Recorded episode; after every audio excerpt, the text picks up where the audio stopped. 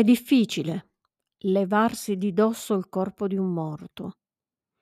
Lo scoprì a 12 anni, con il sangue che mi colava dal naso e dalla bocca e le mutande attorcigliate intorno a una caviglia. I ciottoli della riva del Lambro mi premevano contro la nuca e il sedere nudo, duri come unghie. La schiena era affondata nel fango. Il corpo di lui mi pesava sulla pancia, pieno di spigoli e ancora caldo. Aveva gli occhi lucidi e vuoti, la saliva bianca sul mento e la bocca aperta che mandava un odore cattivo. Prima di cadere mi aveva guardato con la paura che gli contraeva la faccia. Una mano ficcata nelle mutande e le pupille dilatate e nere che sembravano sciogliersi fino a colare sulle guance. Era crollato in avanti.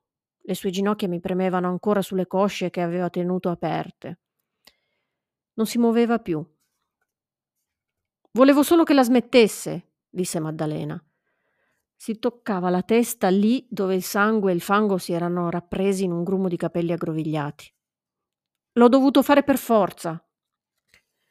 Si avvicinò. Il vestito leggero gli si era incollato alla pelle fradicia e le disegnava netti i contorni del fisico asciutto, nervoso.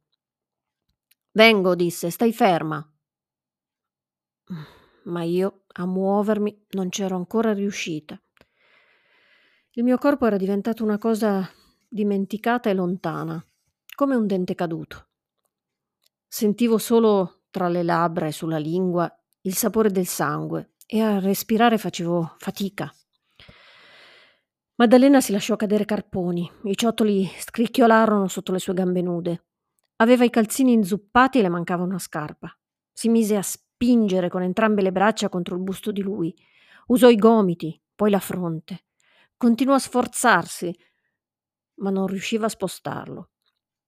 Da morte le cose pesano di più. Come quel gatto nel cortile di Noè, pieno di terra, con le budella vischiose e un pugno di mosche che gli mangiavano il muso e gli occhi. L'avevamo seppellito insieme, dietro il recinto delle oche. Da sola non ce la faccio, disse Maddalena. I capelli incollati alla faccia gocciolavano sui sassi. Devi aiutarmi. La sua voce mi sciabordò dentro la testa, sempre più forte. A fatica feci sgusciare un braccio da sotto il corpo di lui, poi l'altro. Premetti i palmi sul suo petto e spinsi. Sopra di noi c'era l'arco del ponte e un ritaglio di cielo torbido. Sotto i ciottoli bagnati e scivolosi. Intorno il rumore del fiume. Devi spingere tutto d'un colpo, Feci come mi aveva detto. Se prendevo fiato, ispiravo il sapore languido e dolce dell'acqua di colonia di quell'uomo. Maddalena mi guardò e disse: Adesso! Spingemmo insieme. Io lanciai un grido, mi inarcai e di colpo lui si scollò. Piombò sulla schiena, accanto a me, gli occhi sbarrati, la bocca spalancata e i pantaloni abbassati. La fibbia della cintura tintinò contro i sassi. Non appena fui liberata da quel peso, mi rivoltai su un fianco. Sputai saliva rossa in mezzo ai ciotoli. Strofinai le dita sulle labbra e le narici per cancellare il suo odore. Per un istante mi mancò l'aria. Poi rannicchiai le gambe e provai a respirare. Le mutande avevano l'elastico rotto, la stoffa stracciata, bucata dal tallone. Scalciai con rabbia per sfilarmele via e mi coprii con la gonna che si era aggrovigliata oltre l'ombelico. Avevo il ventre freddo e tutto era un dolore. Maddalena si sollevò, si pulì dal fango sfregandosi i palmi sulle cosce. Stai bene? chiese. Mi succhiai il labbro e annui. Avevo in gola una diga sul punto di cedere, ma non piangevo. Me l'aveva insegnato lei. Piangere era da idioti. Maddalena si scostò i capelli appiccicati alla fronte. Aveva gli occhi piccoli e duri. Indicò il corpo e disse: A spostarlo non ci riusciamo. Si leccò il sangue che si era raccolto sotto al naso. Dobbiamo nasconderlo qui. Mi alzai per andarle vicino. Non mi reggevo in piedi, la suola di cuoio delle scarpe mi faceva scivolare. Mi aggrappai a lei, le strinsi le dita intorno al polso. L'odore del fiume copriva ogni cosa. Maddalena tremava, ma non per la paura. Maddalena non aveva paura di niente, né del cane con le gengive gonfie e la schiuma fra i denti del signor Tresoldi, né della gamba del diavolo che scende dal camino nella storia che raccontavano i grandi, e nemmeno del sangue e della guerra. Tremava perché si era infradiciata quando lui l'aveva afferrata per i capelli trascinandola oltre la riva, mentre lei scalciava e gridava. Per farla stare zitta le aveva tenuto la testa nell'acqua e per tutto il tempo aveva cantato con una voce ruvida come quella alla radio. Dobbiamo trovare dei rami, disse Maddalena, rami robusti. Ma non la finiva di fissare quella figura immobile, tutta sporgenze e cavità, che fino a poco prima mi aveva stretto i polsi e ficcato la lingua in bocca. Mi sembrava di sentirla ancora, e addosso le dita e il respiro di lui. Volevo solo mettermi a dormire, lì, in mezzo ai sassi e al rumore dell'acqua. Ma Maddalena mi toccò una spalla e disse: Conviene che ci sbrighiamo. Facemmo rotolare il corpo giù dalla riva.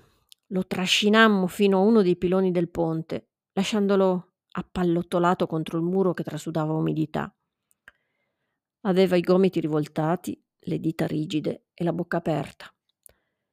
Non c'era più nulla nel suo viso a ricordare il ragazzo che era. Elegante e sfrontato, con i calzoni lunghi dalla piega dritta, la spilla col fascio e il tricolore, che si lisciava i capelli col pettine di tartaruga e ripeteva ridendo Voi non siete niente. Raccogliemo i rami che il fiume incastrava nell'arenile quando c'era la piena, tra i nidi delle anatre e i canali di scolo.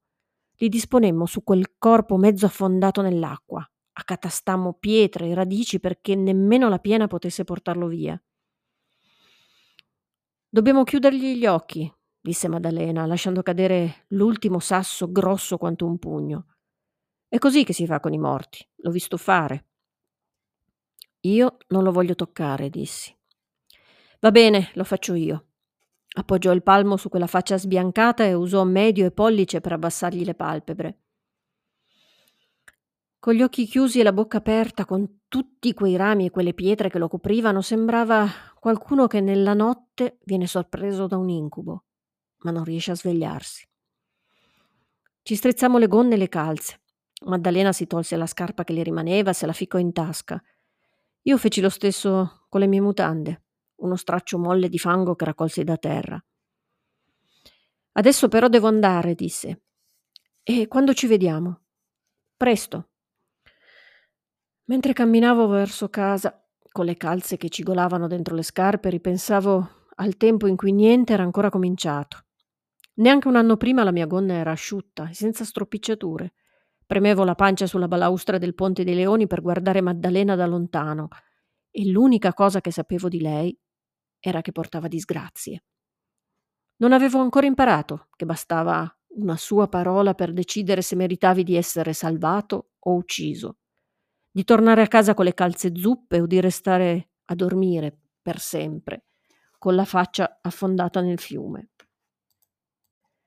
La chiamavano la malnata e non piaceva a nessuno. Dire il suo nome portava sfortuna. Era una strega, una di quelle che ti appiccicano addosso il respiro della morte. Aveva il demonio dentro e con lei non ci dovevo parlare. La guardavo da lontano la domenica, quando mamma mi infilava le scarpe che tagliavano i talloni, le calze piene di grumi e il vestito buono che dovevo stare attenta a non sporcare. Il sudore mi scendeva dietro al collo e il continuo sfregare mi arrossava le cosce. La malnata era giù al Lambro insieme ai maschi, due ragazzi che conoscevo solo per nome.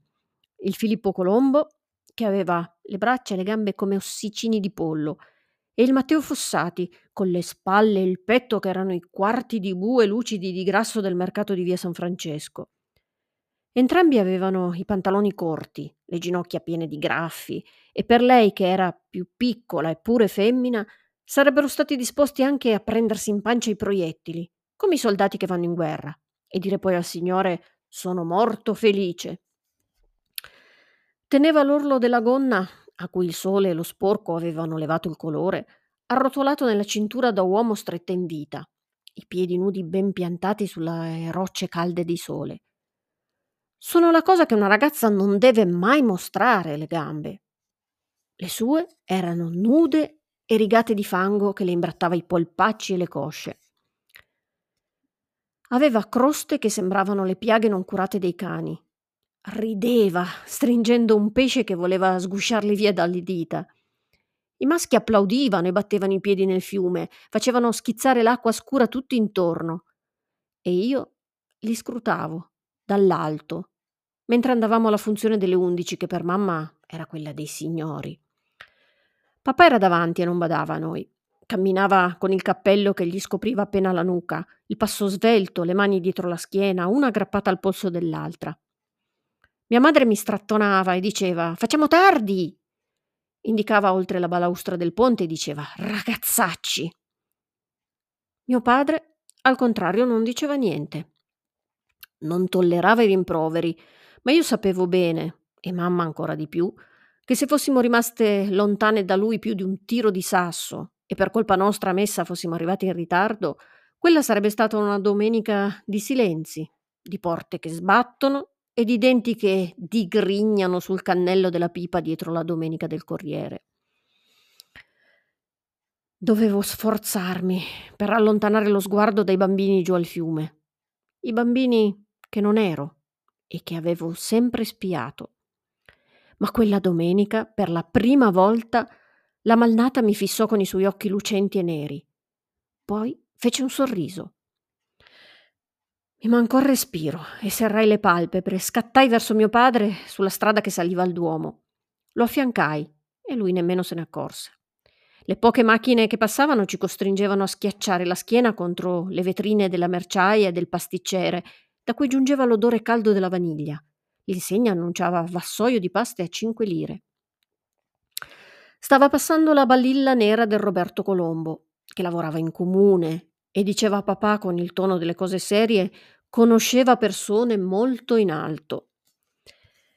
Il signor Colombo aveva due figli maschi, che la signora Colombo faceva pettinare con la riga nel mezzo, e portava gli stivali neri al polpaccio quando le vecchie della chiesa gli avevano rivelato che suo figlio più piccolo trascorreva tutto il giorno con i piedi nel fiume assieme alla malnata, si diceva lui gli avesse cacciato giù a forza una bottiglia di olio di ricino e arrossato il sedere dalle scudisciate.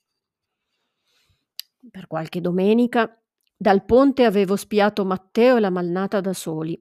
Filippo se ne stava in chiesa, sulla stessa panca del padre, distante un braccio da lui, con la camicia abbottonata fino al collo e i mocassini puliti. In segreto ne ero stata felice. Poi, un giorno, Filippo era tornato a farsi insozzare di fango e i suoi genitori, assieme al fratello più grande, avevano preso a sistemarsi più larghi a messa per rendere meno visibile il posto vuoto che aveva lasciato. Il signor Colombo guidava la sua auto sempre lucida, con il frontale che pareva un muso di pesce cane con le zanne affilatissime. La lasciava nella piazza del Duomo per entrare subito in chiesa, come se a camminare gli si rovinassero troppo le scarpe. Mio padre increspò le labbra, quasi gli fossero rimasti fra i denti residui di tabacco. La nostra rovina, quegli orrori saranno la nostra rovina. Non c'era nulla che odiasse più delle macchine. La gente vuole andare veloce, diceva, è per questo che nessuno indossa più il cappello. Però se incontrava il signor Colombo salutava con garbo, toccandosi la tesa del suo fedora di feltro grigio. Entrando in chiesa scomparve il caldo afoso scoppiato in anticipo di due settimane rispetto all'arrivo dell'estate. Rimase solo il tanfo, sporco, dell'incenso che saliva al cervello e scivolava fino ai, tol- ai talloni. Era una sensazione che somigliava alla paura del buio. Mamma mi teneva per mano e io camminavo solo sulle lastre di marmo bianco, perché il Gesù di bronzo e oro in fondo all'altare non la piantava di fissarmi e se per sbaglio avessi calpestato il marmo nero, poi sarei andata all'inferno. Nella navata di mezzo risuonavano i sibili delle preghiere e l'umido schiocco della saliva delle vecchie che pregavano con le spalle curve, la testa coperta da veli che nascondevano le orecchie. Sedevamo sempre tra le file davanti e bisognava stare zitti tutto il tempo, tranne che per rispondere ai salmi, dire Amen e mea culpa, mea maxima culpa. Il prete parlava dei peccati che mandano all'inferno e io pensavo ai pesci con le pance d'argento, ai ragazzi a piedi nudi nell'ambro e allo sguardo della malnata.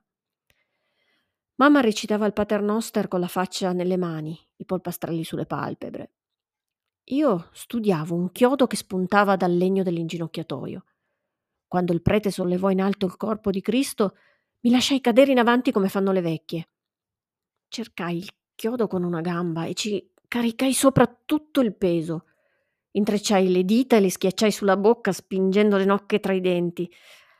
Grattavo forte il ginocchio e dicevo il Gloria. Lo sfregai con foga finché il dolore mi scavò nella nuca come una cosa rovente e levigata. Anche io volevo avere le rotule segnate come i ragazzi giù al Lambro. Anche io volevo sentire il fiume filtrarmi tra le dita dei piedi e mostrare le gambe rigate di fango. Volevo che battessero per me le mani e i piedi nell'acqua. La malnata camminava per le vie del centro strusciando i sandali consumati contro i ciottoli, il mento sollevato e al fianco due maschi più grandi di lei. Mentre passava le donne digrignavano un Dio ce ne scampi e si facevano un frenetico segno della croce. Gli uomini invece sputavano a terra.